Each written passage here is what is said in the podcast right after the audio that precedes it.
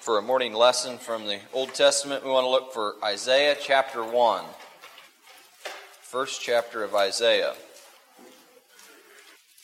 The vision of Isaiah, the son of Amoz, which he saw concerning Judah and Jerusalem in the days of Uzziah, Jotham, Ahaz, and Hezekiah, kings of Judah. Hear, O heavens, and give ear, O earth, for the Lord hath spoken.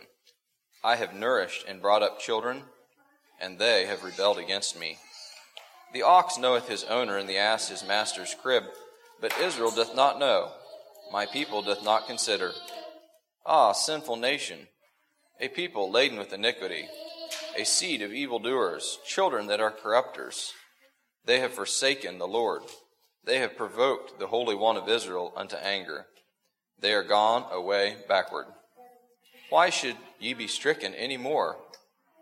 You will revolt more and more. The whole head is sick, and the whole heart faint. From the sole of the foot even unto the head there is no soundness in it, but wounds and bruises and putrefying sores. They have not been closed, neither bound up, neither mollified with ointment.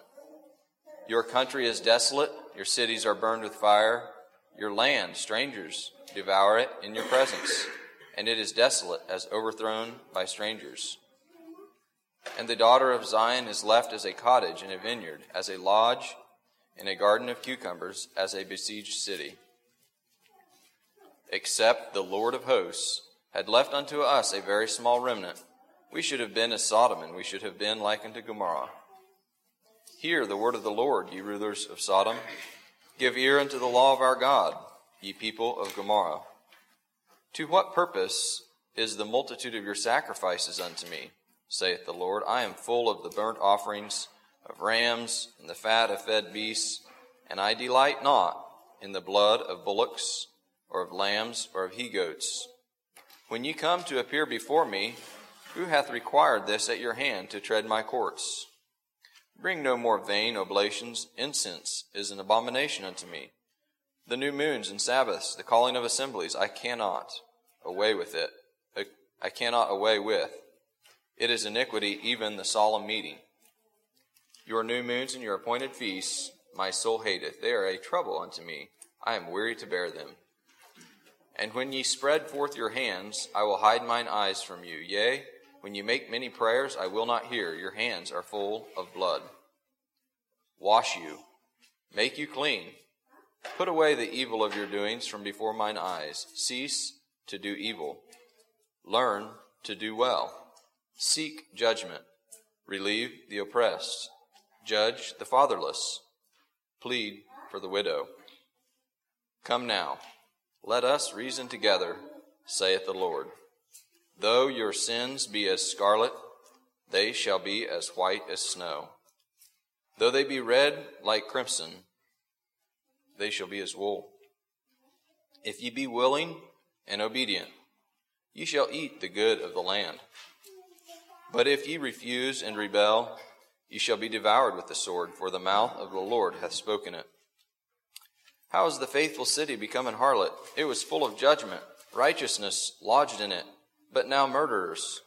Thy silver is become dross, thy wine mixed with water. Thy princes are rebellious, and companions of thieves. Every one loveth gifts, and followeth after rewards. They judge not the fatherless, neither doth the cause of the widow come unto them. Therefore saith the Lord of hosts, the mighty one of Israel, Ah, I will ease me of mine adversaries, and avenge me of mine enemies. And I will turn my hand upon thee, and purely purge away thy dross, and take away all thy tin. And I will restore thy judges as at the first, and thy counselors as at the beginning. Afterward thou shalt be called the city of righteousness, the faithful city. Zion shall be redeemed with judgment, and her converts with righteousness. And the destruction of the transgressors and of the sinners shall be together, and they that forsake the Lord shall be consumed. For they shall be ashamed of the oaks which ye have desired, and ye shall be confounded for the gardens that ye have chosen. For ye shall be as an oak whose leaf fadeth, and as a garden that hath no water. And the strong shall be as tow, and the maker of it as a spark, and they shall both burn together, and none shall quench them. The first chapter of the first epistle of John has been called for reading. That which was from the beginning, which we have heard, which we have seen with our eyes, which we have looked upon, and our hands have handled of the word of life. For the life was manifested, and we have seen it, and bear witness, and shew unto you that eternal life which was with the Father, and was manifested unto us. That which we have seen and heard declare we unto you, that ye also may have fellowship with us. And truly our fellowship is with the Father and with his Son, Jesus Christ. And these things write we unto you, that your joy may be full. This, then, is the message we have heard from him and declare unto you, that God is light, and in him is no darkness at all. If we say that we have fellowship with him and walk in darkness, we lie and do not the truth. But if we walk in the light, as he is in the light, we have fellowship one with another, and the blood of Jesus Christ, his Son, cleanses us from all sin. If we say that we have no sin, we deceive ourselves, and the truth is not in us. If we confess our sins, he is faithful and just to forgive us our sins and to cleanse us from all unrighteousness. If we say that we have not sinned, we make him a liar, and his word is not in us. Greetings to each of you this morning in the precious name of Jesus. The one we're here to worship, the one who washes us and makes us clean. Appreciate the thoughts of the opening, just thinking of what is after. You know, that's really something that we should think about often, as what our goal, what comes after this life. And preparing our hearts for that. And that's the topic of the message today. We just want to encourage each of you in your walk. You know, we know somewhat, we have glimpses of what comes after there in Revelation. And in other scriptures, writers have given us an idea, but you know, we just see through a glass darkly, so we don't know everything.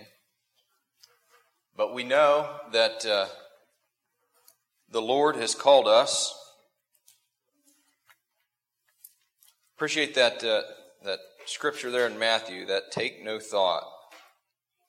That's just some good encouragement for us. You know, we often can get discouraged or worried, anxious, but we are just to take no thought and to trust in him, the one who holds us in his hands. You know, a couple days ago we were going to work, and it seemed like a decent day, and I usually check the weather, since usually working outside, and I'd seen there was a chance of snow, but didn't give it much thought. It was a small chance when I had looked at it. And then I seen there was a winter storm warning, and I kind of scoffed at that because, well, they must just be looking for an excuse, because we just didn't get that severe weather, I didn't think. And so when it began to snow there in the afternoon of Friday, and it started to snow a little heavier, and before long there was a couple inches on the ground, we were a little bit surprised, I guess. And we look out now, and you look across the landscape, and it's just white. It's bright. It's clean. And as I've gotten older, I've became less of a fan of snow, just for the difficulties that it creates. And yet, to be inside by the fire and to see the snow, it's a pleasant thing. So I was just inspired, I guess, as I was thinking of a message, just to try to find some positive applications, and there is, from the snow. There's some good illustrations that we can get. And that's why we chose this chapter here in Isaiah chapter 1. You know, it starts out there pretty negative. Just a judgment, sort of, against Israel. It's more of a description of their condition. And we can go back there and read that, just even in Chronicles and Kings. And they had gotten pretty far. And sometimes we can be easy. It's easy for us to condemn them, perhaps, and just wonder how they could have done how they could have gotten so far from the truth. But I just thought as I read this, and it actually sounded worse when I read it here than when I'd read it to myself. It's just pretty bad, this condition that they were in. And God had gotten to a place where he didn't even want to hear their prayers because they were so corrupt. And yet, as I thought about this, I thought, really, you know, a lot of this that we read in the Old Testament, you know, of the Jews there in Egypt and there in the wilderness and the law that was given to them, it was for a purpose. And there's a lot of illustration there. And they were to be examples of us. And so really, I think this is a description of you and I. Really, this is who we are. A sinful nation, people laden with iniquity, a seed of evildoers, children that are corrupt. You know, that sounds pretty bad. And we could read, even in the New Testament, that, you know, we were without hope. As Gentiles before Christ. And, you know, really we don't have anything to boast about, do we? In fact, as I thought about this, I thought, you know, when we have what we have, and we still sometimes deny the truth, when we falter, aren't we worse, perhaps? It just shows our nature. And that's really where we are. But really what we wanted out of this scripture here is,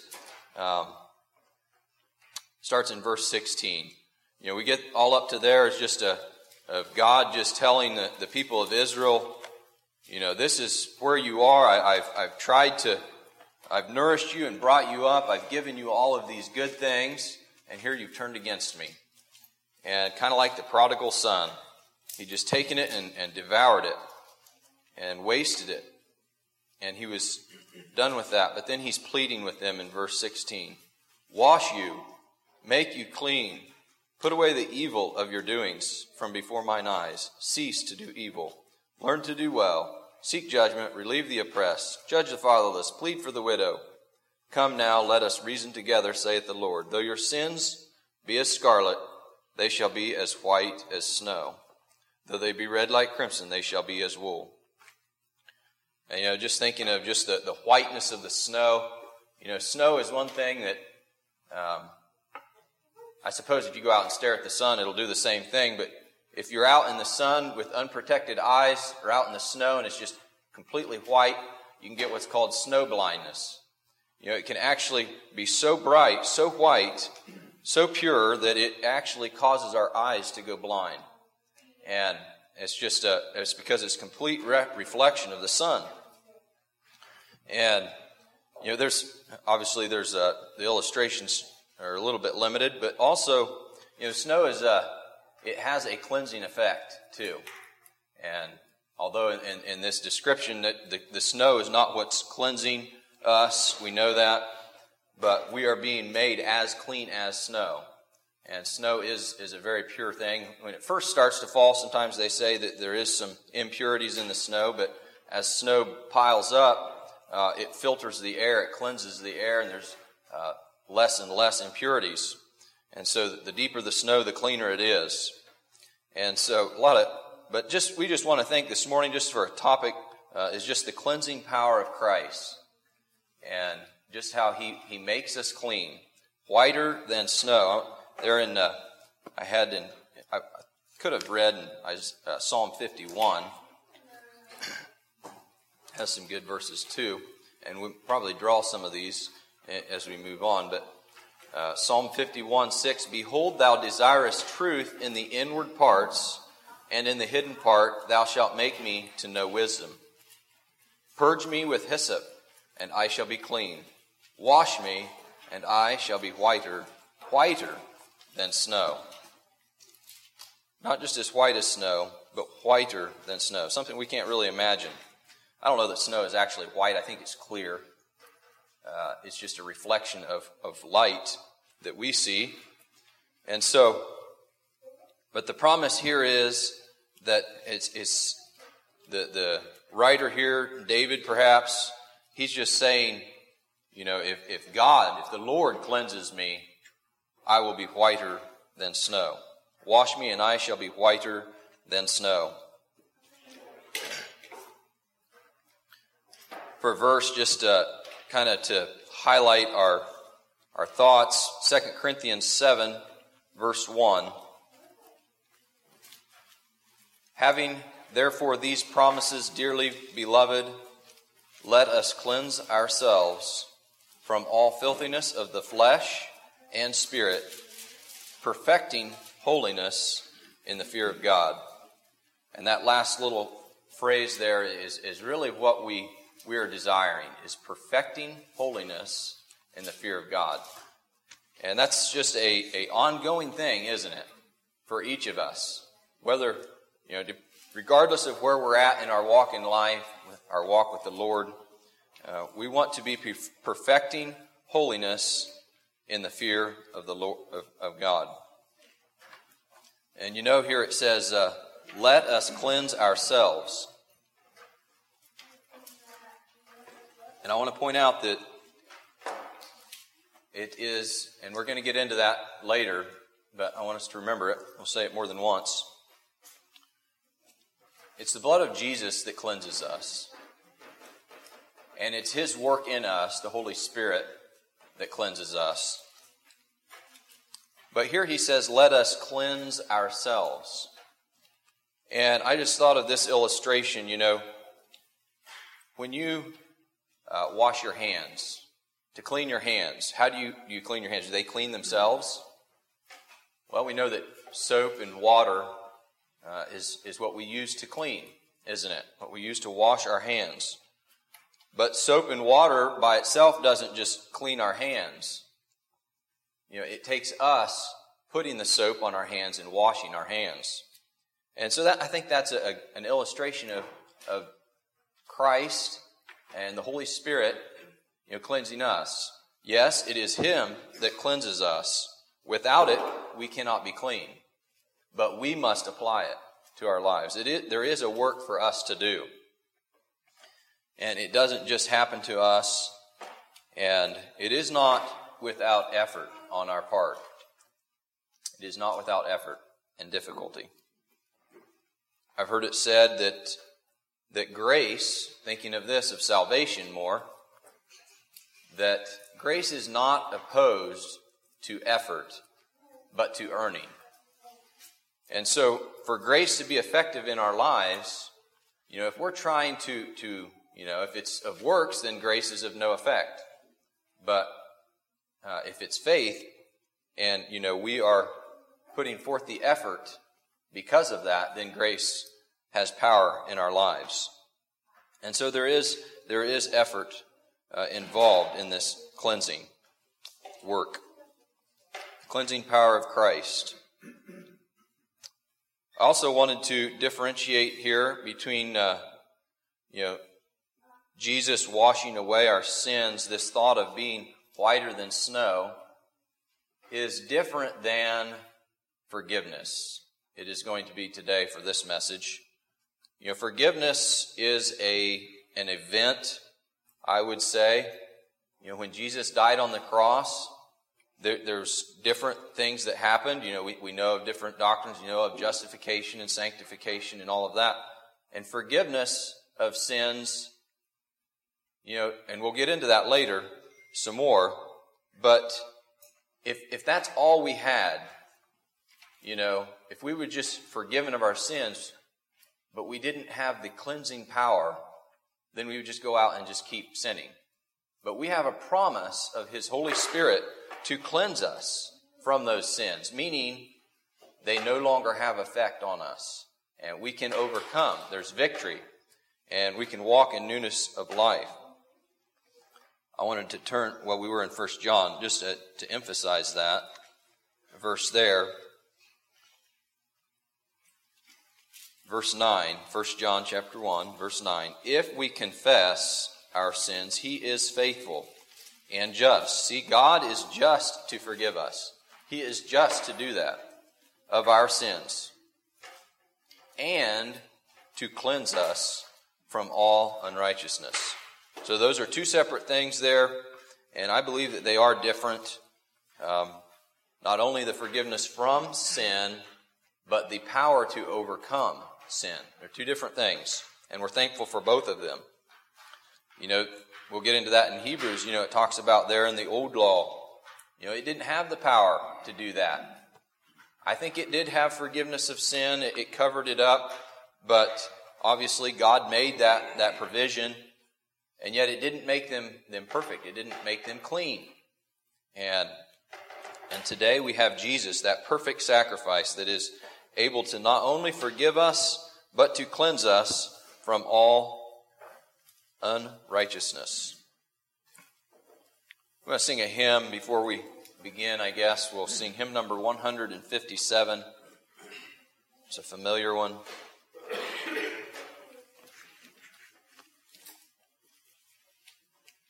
I think I'll line each verse traditionally.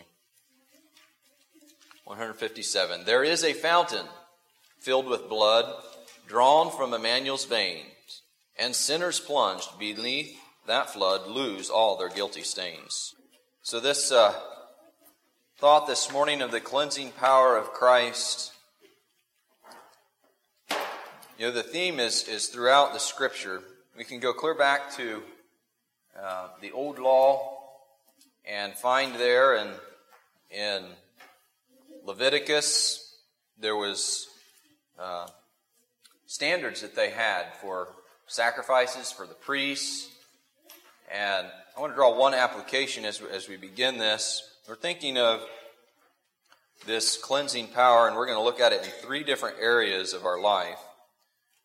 The cleansing of the heart, the cleansing of the conscience, and the cleansing of the body. And we're going to start with the cleansing of the heart, and I just think of that as desires, our desires. You know, the heart is the seat of who we are. It determines much of what we do, and it's really, you know, where change happens. And so and we're going to get into that, but in the old law, you remember that with those sacrifices, some of them, their offerings, I think it was a sin offering even, that they would take the part of the sacrifice, they would take it and burn it with fire, and part of it they would take and they would wash, and those were the inward parts, it said. And so like the intestines or whatever it was, the heart probably, they would wash it with water before they sacrificed it. Interesting, I don't know why they did that, other than perhaps it's to illustrate the need for an inward cleansing. And that's what I'm going to take out of it. That may not have been the reason, but I want to look in Matthew 23, and just to illustrate this emphasizes the importance of beginning on the inside. Now, we're going to end on the outside, and we're going to see that you can't leave one without the other. But if you try to do the one without the other, it doesn't work. But if you start here, the rest, I believe, will follow. Matthew 23, verse 24. Now, this whole chapter really is Jesus speaking to the Pharisees, and it's just a lot of condemnation against them and some of their... I mean, he says, woe unto them so many times, calls them fools and blind. And I'm sure that they really didn't like that. But starting in verse 24, ye blind guides, which strain at a gnat and swallow a camel.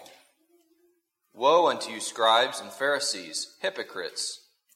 For you make clean the outside of the cup and of the platter, but within they are full of extortion and excess. Thou blind Pharisee, cleanse first that which is within the cup and platter, that the outside of them may be clean also. Woe unto you, scribes and Pharisees, hypocrites! For ye are like unto whited sepulchres, which indeed appear beautiful outward, but are within full of dead men's bones and of all uncleanness. Even so ye also outwardly appear righteous unto men, but within ye are full of hypocrisy and iniquity. It's easy to condemn them and to think how awful that is. And yet, are we any better sometimes? Can we not fall into the same trap as they did and just put on a good facade, and on the inside we just have lust and just perhaps hate and envy? All these things can just kind of go on in our heart. And yet on the outside we put on a pretty good front. Are we any better than they? So cleanse first the inside, the inward cleansing. Jeremiah 17, a couple verses there, 9 and 10. This is one we've heard it quoted. We're familiar with it. The heart is deceitful above all things and desperately wicked. Who can know it? It's a common phrase sometimes. It's encouraged to follow your heart or listen to your heart. But right here, the word tells us that it's deceitful above all things. And something that's deceiving, I don't think we want to be listening to that, do we? We want to be listening to the Lord, to Jesus, the Spirit. And so be very careful. It says that it is desperately wicked. That, I believe, in the translation there, if you would look that up, is it is afflicted with an incurable disease. Basically, it's just, there is no cure. It's without cure. Desperately wicked. Who can know it? And so Jeremiah is just saying here, here's this condition that we have. This is humanity. This is everybody that's been born since Adam. There's nobody exempt. We're all here. We all struggle with this. We all have the same carnal nature. We can go to Romans. We might some, just to look at that.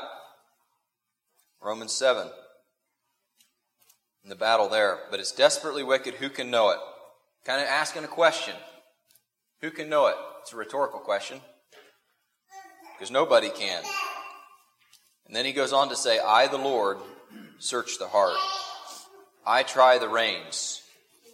And that there means, and you'll find it's an interesting translation, the word reins. When you think of reins, what do you think of? I think of something that controls a horse, controls power. Something that is, it steers something. Well, that actually is the mind, where it's translated there. We would probably translate that more as the mind. I try the mind, the thoughts. So that's what steers you. That's a good translation there, if you think of it that way. But I, the Lord, search the heart. And so, do we even know our own hearts? We call out to God just to try us, O God, and search my heart, and to see if there be any wicked way in me. And so that's, we need the Lord to help us to discern our own heart. But indeed, we want to establish that we have need to be cleansed in our hearts. I think we all know that, don't we? If we've lived long enough, we know that our hearts are prone to wander, prone to sin. And even at the youngest of age, we see it in children. Just as soon as they can talk or think, they start to exhibit those characteristics. And so, they're just little sinners. And praise the Lord, we have a cleansing power. We can be cleansed. James chapter 4, verse 8 says, "Draw nigh to God, and he will draw nigh to you. Cleanse your hands, ye sinners, and purify your hearts, ye double-minded." Here he gives a couple of he differentiates between the two. He says, "Cleanse your hands, ye sinners, and purify your hearts, ye double-minded." And I think there that we see, obviously, that there's two things. There's the hands that we see and the heart that we don't. But what I wanted out of this was so how do we cleanse our hearts? How do we do this? Let us cleanse ourselves from all filthiness of the flesh and spirit. Well, I think the first thing we have there, it says, draw nigh to God. And just to draw nigh to Him. You know, if you have the desire to be cleansed, you know, just, I just imagine that most of us know that feeling. Not just a physical dirt, just imagine. I mean, I think some of us do know that pretty well. I remember recently I was working somewhere and there was a creek, and it was in a cow lot, and there was a house or so that was dumping sewage into this creek, and it was a pretty nasty situation there. And I was down there, and it was rocky, and there was some concrete. There was a bridge that we were to be demoing, and just walking along there, and it was kind of cold, and I slipped, and I fell into that creek part way. And it just was all over me. And, you know, just to think that I couldn't wash that off. Just imagine if there was no way to be clean. Just imagine if we were in this condition where we know in our hearts we need to be clean. We know who we are. And, you know, that's called guilt. And we'll get to that later. And we have this sense that we want to be clean. And, you know, then I got in the car and drove home, and you know, I had to go take a shower and change. It was pretty bad. But I was glad that I could be clean. And praise the Lord, we can be too in our hearts. But we want to draw nigh to God. That is the first step, is a heart bent towards God. Jesus said, "If I be lifted up, I'll draw all men to me." And He has been. And so we want to lift Him up, don't we? To draw men to Him. And He has that drawing effect. And yet our hearts, you know, as there in Isaiah, He says, you know, if you rebel, He tells what's going to happen. But He gives an offering, you know, if you obey, if you do this, this is what I'll do. And so we want to draw nigh to Him. If we want to be clean, we draw nigh to God. That's our first, we bend our hearts toward Him. And we acknowledge our need for cleansing. Draw nigh to God. Purify your hearts, ye double-minded. And so a double-minded man is unstable in all his ways. He's as a wind-driven, waves of the sea. You can't tell. He goes back and forth. It's like a man trying to serve two masters. Jesus said it's not possible. He'll either hate one and love the other, or cling to the one and abandon the other. And so a heart bent towards God. We want to abandon our flesh and bend our hearts toward God. A couple verses. As we do that, John 15, I want to just turn there, I think. How do we cleanse ourselves? I think this is really where it is.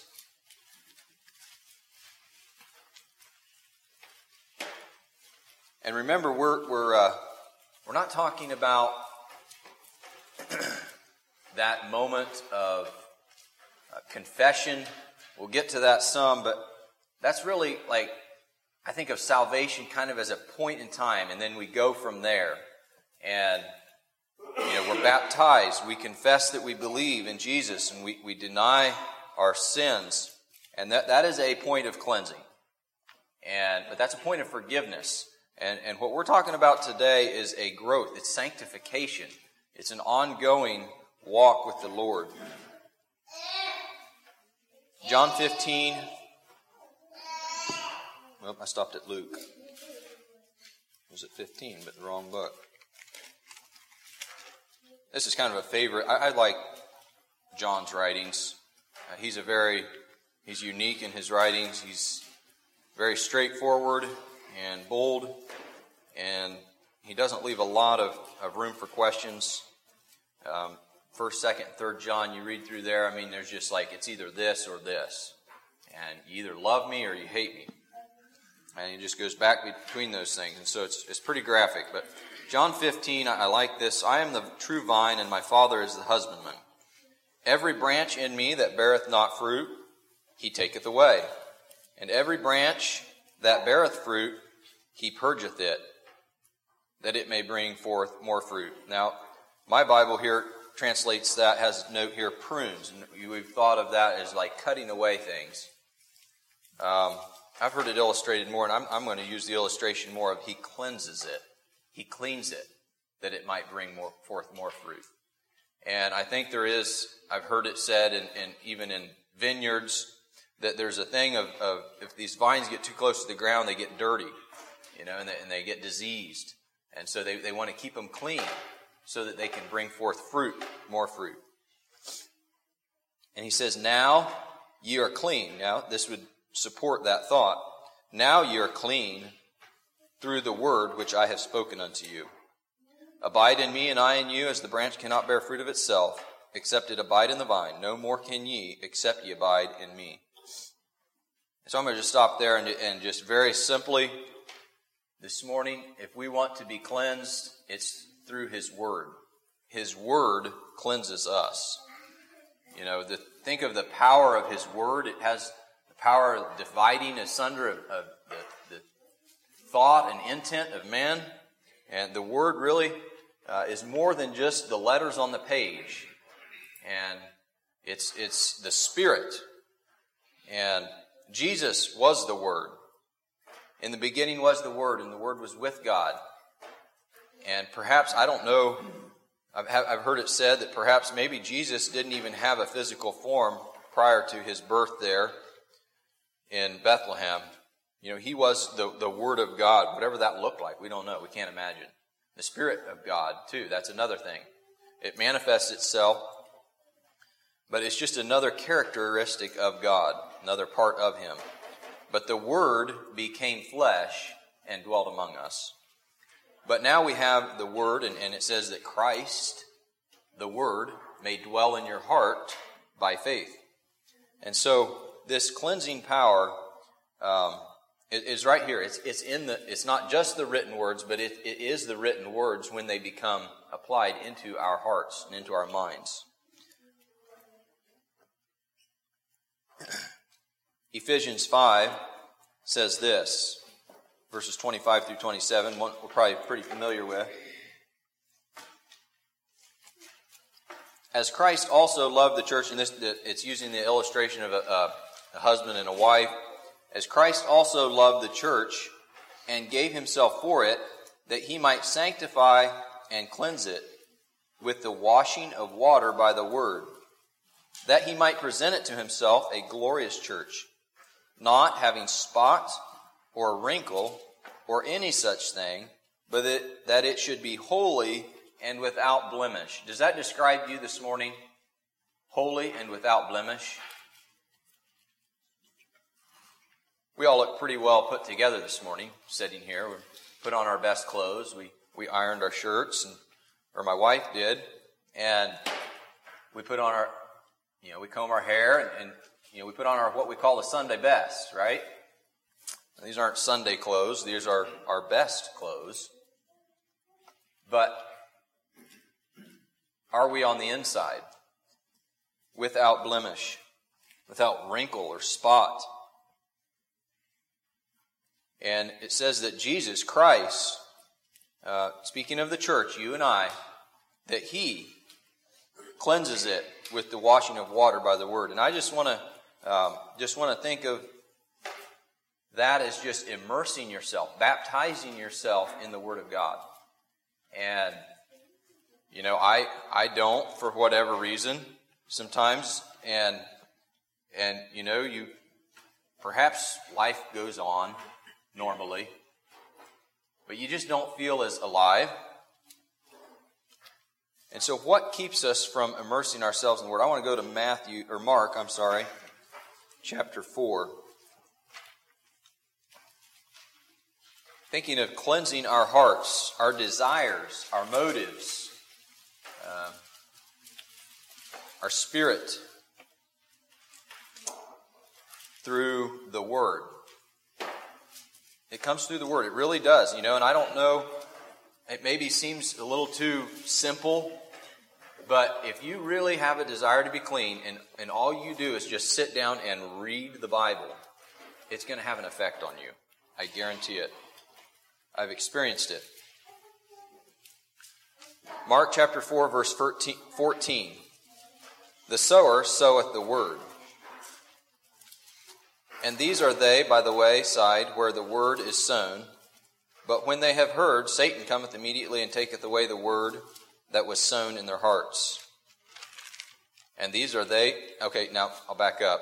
I think Jesus is actually... He gave this parable earlier, and now he's interpreting the parable, I guess. And these are they likewise which are sown on stony ground, who, when they have heard the word, immediately receive it with gladness, and have no root in themselves, and so endure but for a time. Afterward, when affliction or persecution ariseth, for the word's sake, immediately they are offended.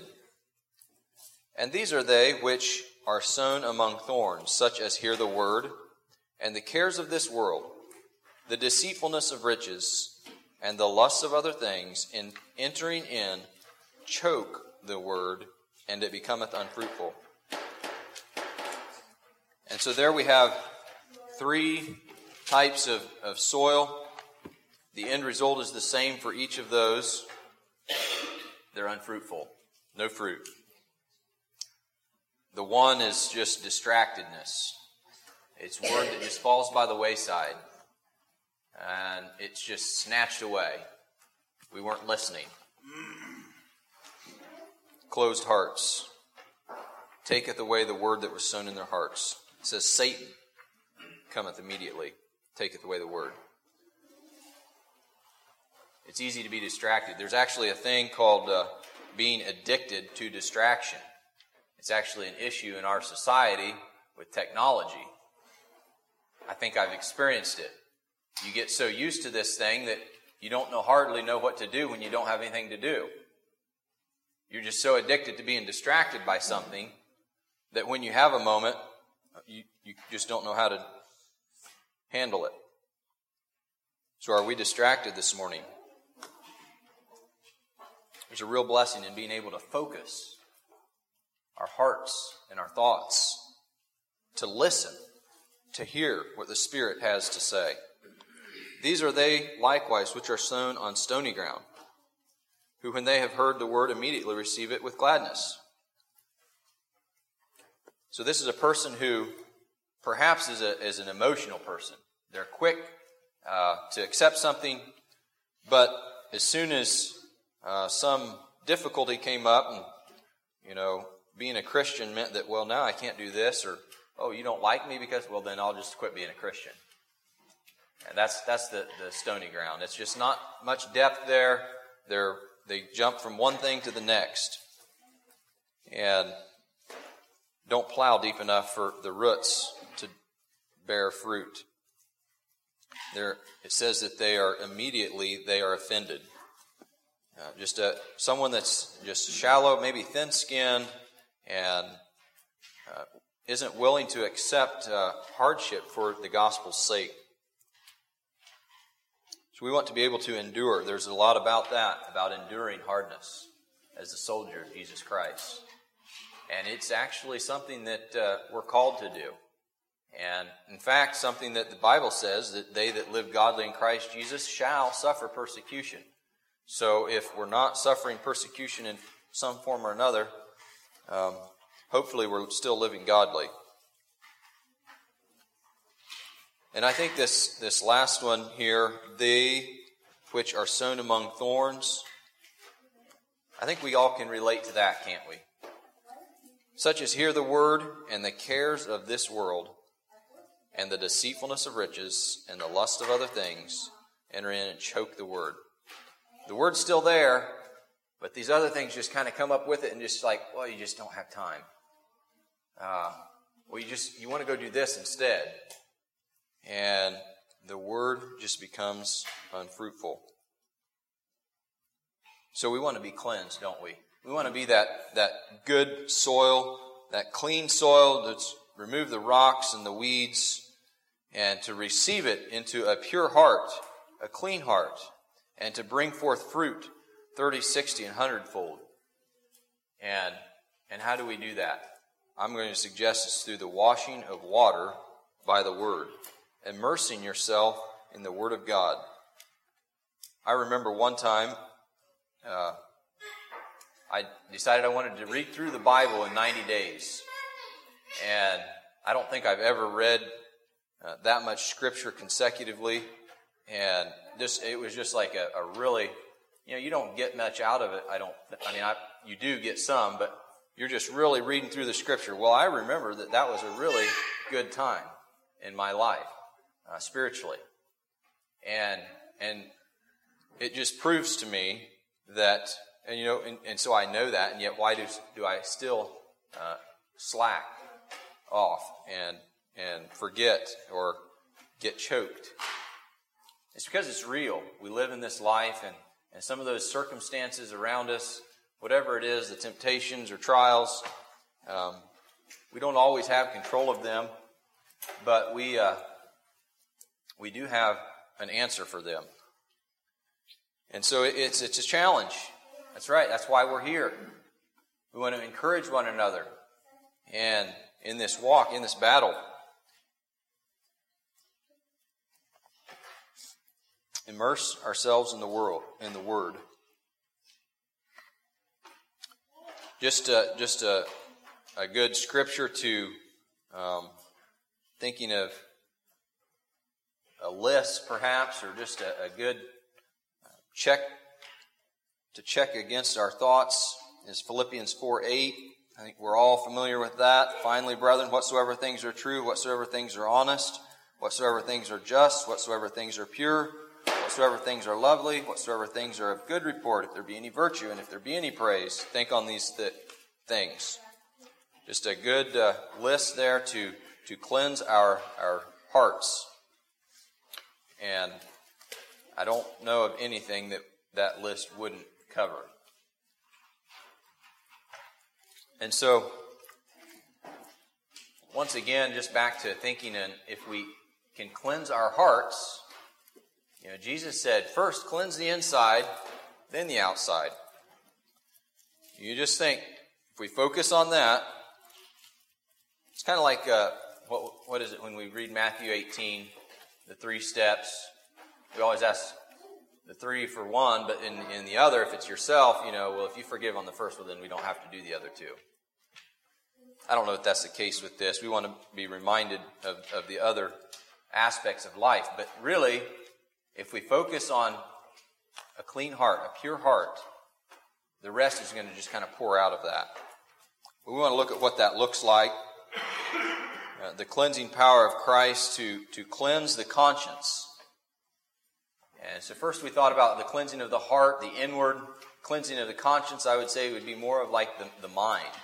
Cleansing of the mind.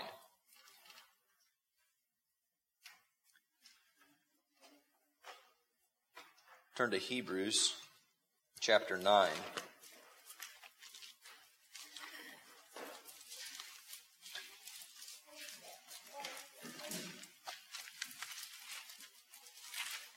For many people, accepting Christ's forgiveness can be a difficult thing. Perhaps it's because they realize their faults and, well, how could God ever forgive me? And for other people, the other challenge is it's because they can't forgive themselves and that they can't imagine that someone else could forgive them. And so this thought of, cleansing the heart, and then cleansing the conscience or the mind is what we're wanting to look at is Christ and his ability and just the need for us to accept it, that he can cleanse us and to believe in that we have been forgiven. Hebrews 9, I have 9:14. I'm not sure if I wanted to start before that. I think I'll start in 13.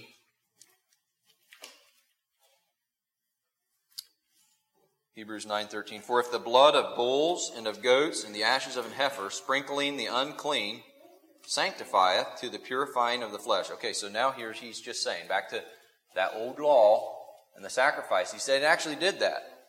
He's like, if it did, we accept that it did. It actually, by doing that, it sanctified to the purifying of the flesh. 14, how much more shall the blood of Christ, who through the eternal Spirit offered himself without spot to God, purge your conscience from dead works to serve the living God. One thing that happens when we can't forgive ourselves, this conscience thing, this guilt that we carry, is we become unable to serve the living God. And so we become ineffective. We get crippled by it. But here he says that it's kind of a rhetorical question. It's how much more? It's like way more, obviously. If a goat did this much, then what about the Son of God through his eternal Spirit? How much more is he able to cleanse your conscience from dead works? And we could back up more, and I don't know that we will, just to establish more about Jesus and his sacrifice. It said verse 11 and 12 there, but I think we'll move on to just thinking about this cleansing of the conscience. I think we'll start in chapter 10, maybe. Move over to there. Really, both of these chapters, you could read them. Hebrews 10, for the law, having a shadow of good things to come, and not the very image of the things, can never with those sacrifices which they offered year by year continually make the comers thereunto perfect. For then, if it would have, he says, then would they not have ceased to be offered? Because that the worshippers, once purged, should have had no more conscience of sin. It should have cleansed their conscience, but it did not. And so they had to do it every year. But in those sacrifices there is a remembrance again made of sins every year. For it is not possible that the blood of bulls and of goats should take away sins. Couldn't take them away. It covered them. And I don't know what all it did. There's a lot there that I don't understand. Obviously, we know that it wasn't enough, though, was it? It didn't take away sins. Wherefore then, when he cometh into the world, he saith, sacrifice and offering thou wouldest not, but a body hast thou prepared me. In burnt offerings and sacrifices for sin thou hast had no pleasure. Then said I, Lo, I come. In the volume of the book it is written of me to do thy will, O God. Above when he said, sacrifice and offering, and burnt offerings and offering for sin, thou wouldest not, neither hadst pleasure therein. You go back to Isaiah 1. Remember, he said he didn't have any pleasure in those anymore. They weren't, just to do the sacrifice wasn't enough. That's what they were doing. They thought they could just do that and then go live as they wanted. It wasn't enough. He abhorred it because it wasn't really having an effect on their heart. It wasn't cleansing their conscience. neither has flesh which are offered by the law. Then said he, Lo, I come to do thy will, O God. He taketh away the first, that he may establish the second. By the which will we are sanctified through the offering of the body of Jesus Christ once for all. And every priest standeth daily ministering and offering oftentimes the same sacrifices which can never take away sins. But this man, Jesus, after he had offered one sacrifice for sins forever,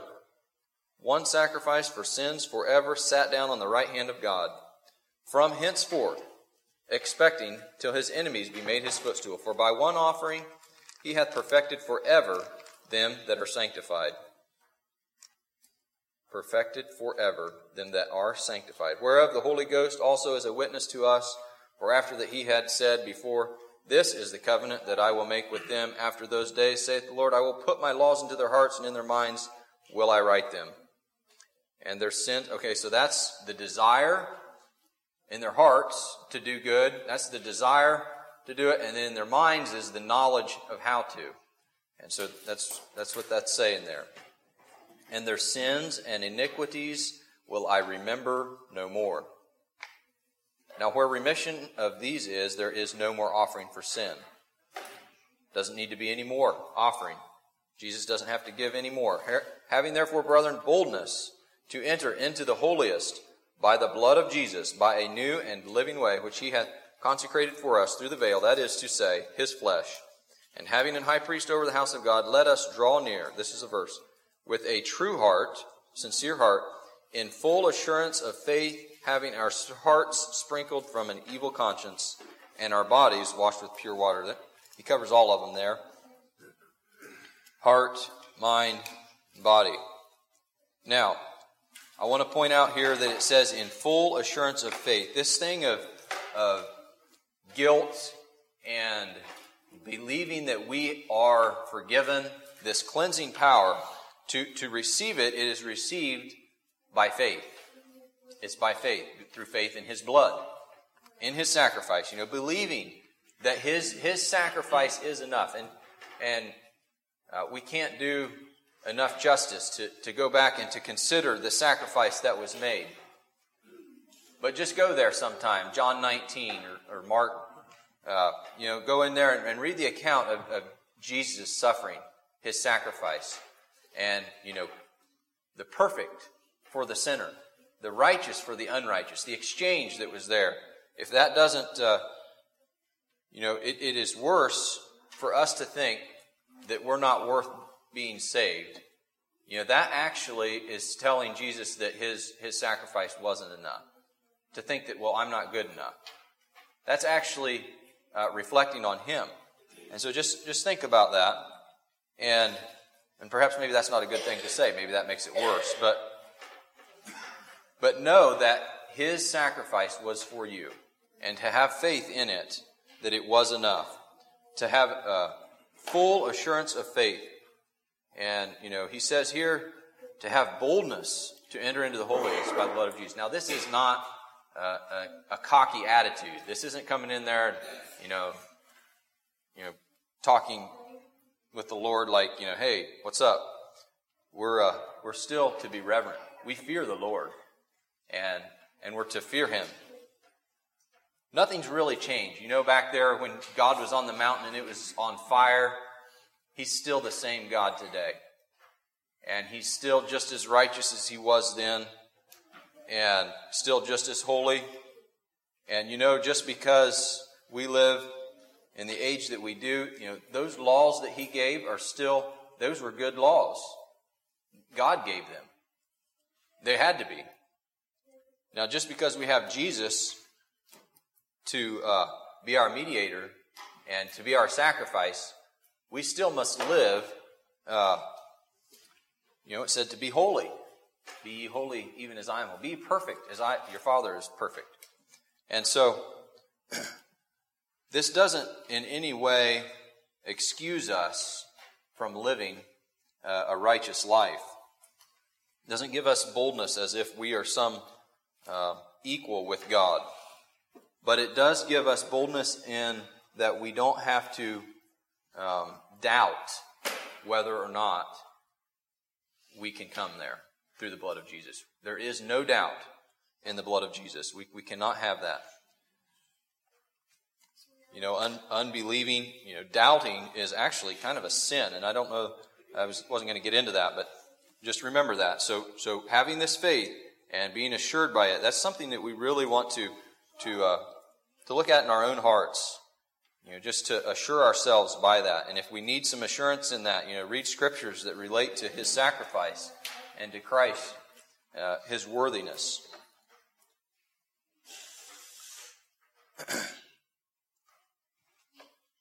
Full assurance of faith, knowing we have been forgiven.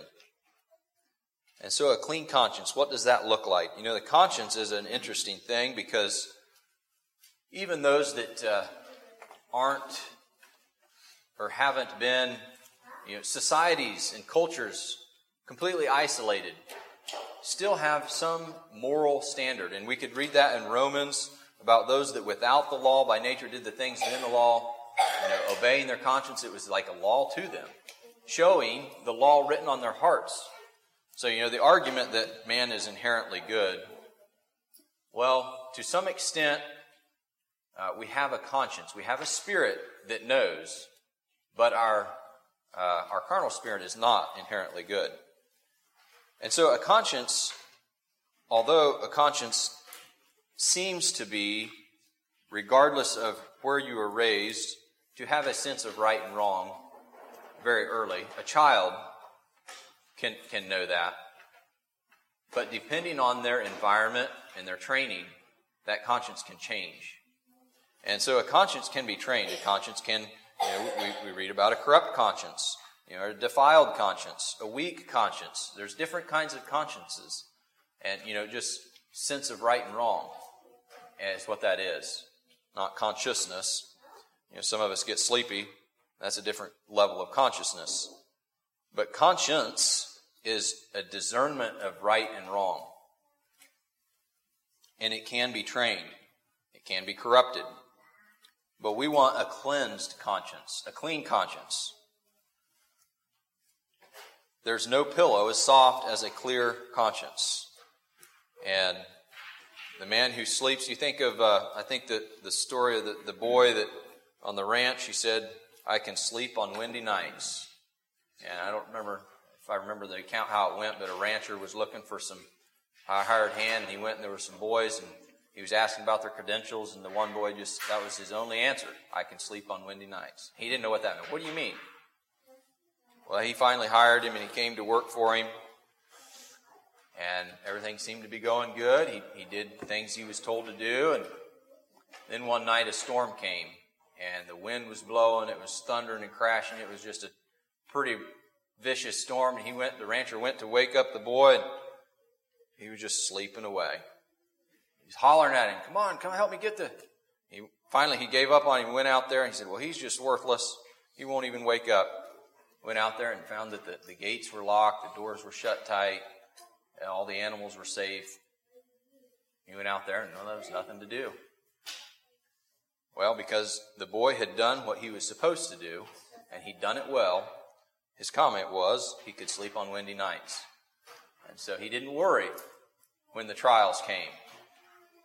And that's what we want to be, isn't it? Like having our vessels filled with oil so we can sleep on windy nights. We're ready when the bridegroom comes. A clear conscience. Paul says this in Acts 24, herein do I exercise myself to have always a conscience void of offense toward God and toward men. That was just something that Paul's saying, you know, this is something that is important to me, and I'm conscious of this, and I'm mindful of it. I exercise myself to always have a conscience void of offense. Doesn't mean he didn't maybe slip up once in a while, but he would go and correct it as soon as he could.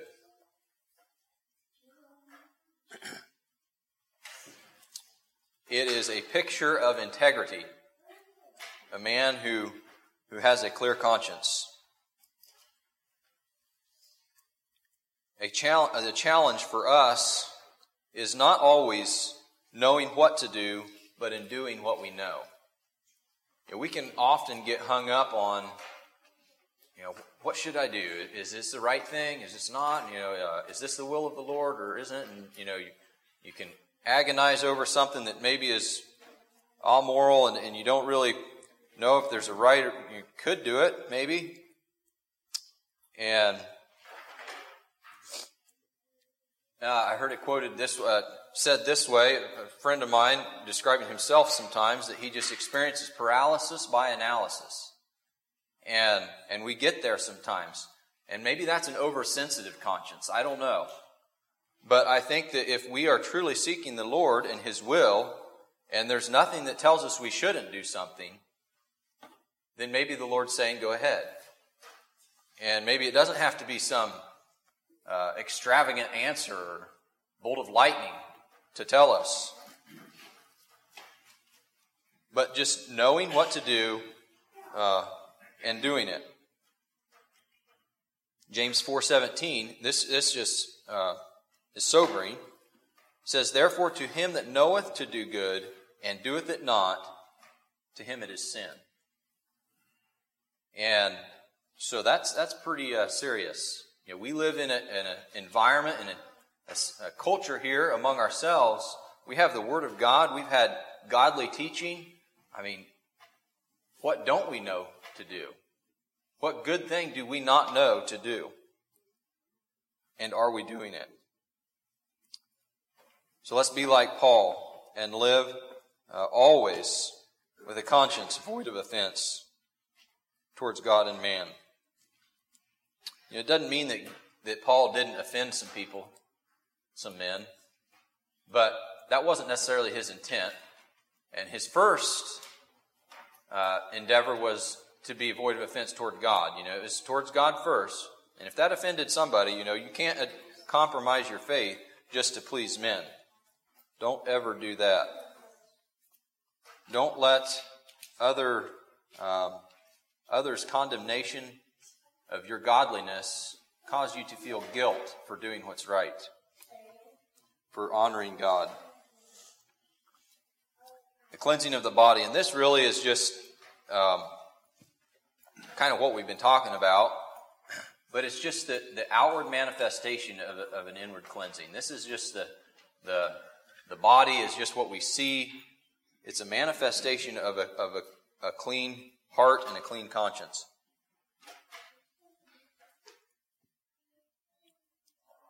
There are scriptures, you know, that James 4, we already read that one, drawing nigh to God, cleanse your hands, ye sinners.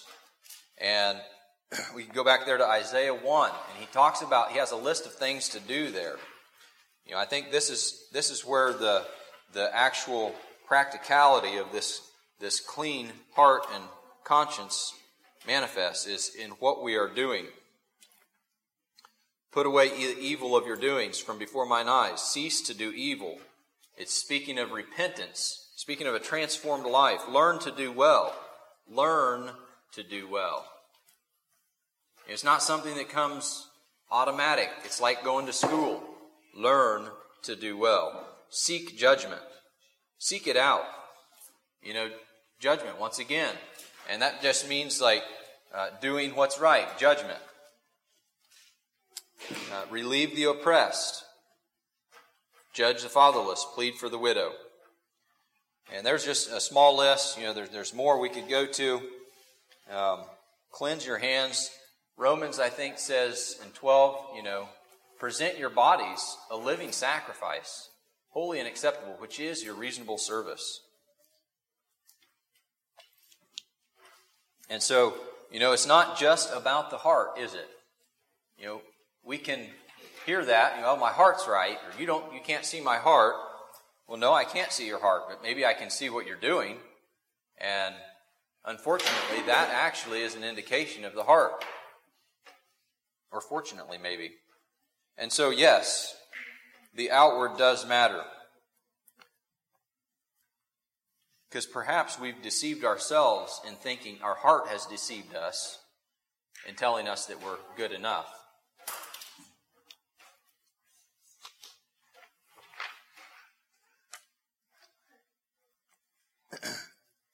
Thinking too, the example that Jesus gave there of feet washing. You know, he told us we do that, we appreciate it.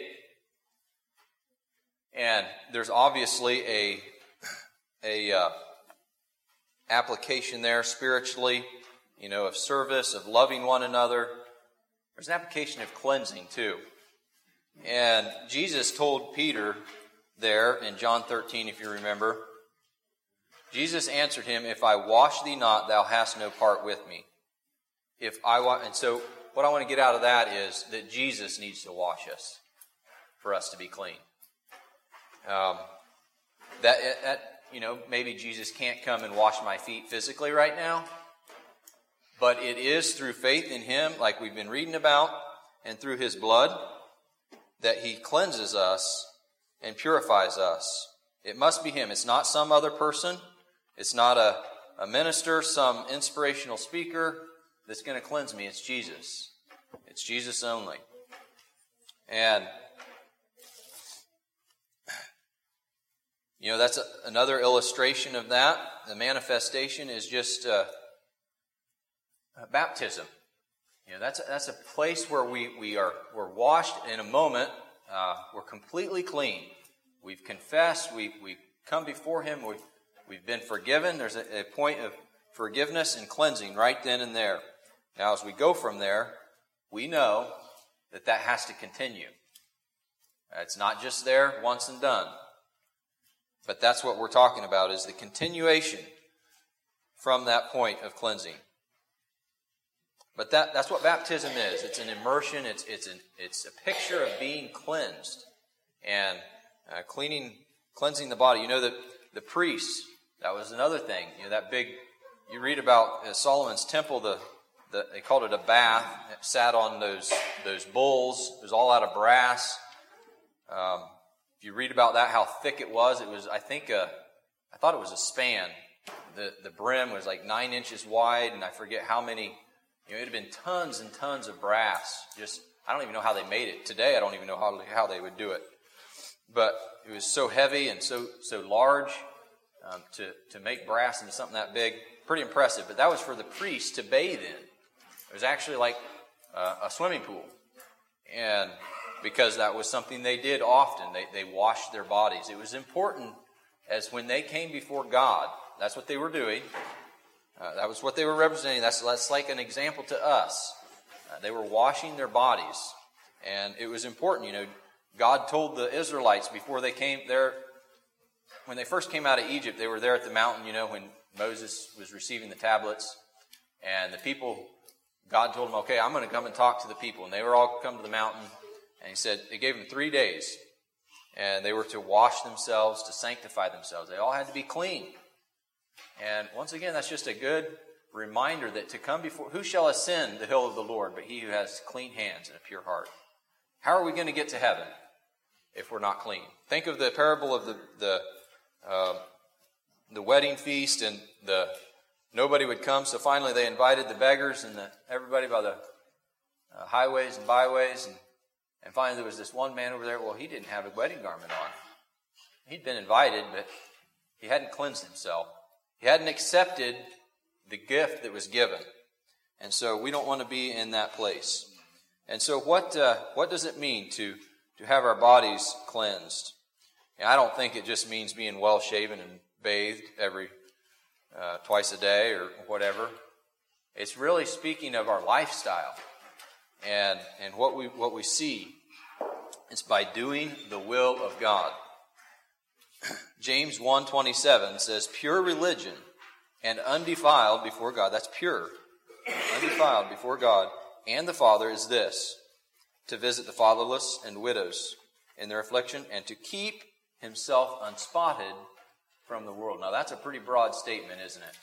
And kind of hard to pin that one down. What does it mean to be unspotted from the world? And I'm not going to go into all that right now, but that's what Jesus wants for himself. Remember, he's to cleanse he's washing his bride through the washing of water by the word, that he may present it to himself, you know, without blemish, without spot, unspotted from the world. That's someone who's been cleansed, who is walking in newness of life. A couple things just as we close here, a couple verses.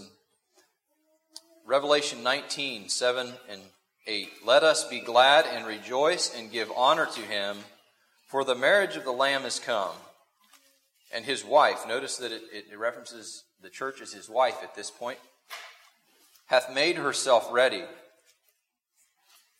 Have we made ourselves ready? And to her was granted that she should be arrayed in fine linen, clean and white. For the fine linen is the righteousness of the saints. Now we sometimes shy away from words like that because we are afraid of self-righteousness. But that just means those that have lived righteously, those that have lived as the Lord has called them to. And that is what is going to clothe the church in the presence of God, is that righteousness. And it's going to be clean and white. Hymn we're familiar with. I'll just read it. What can wash away my sin? Nothing but the blood of Jesus. What can make me whole again?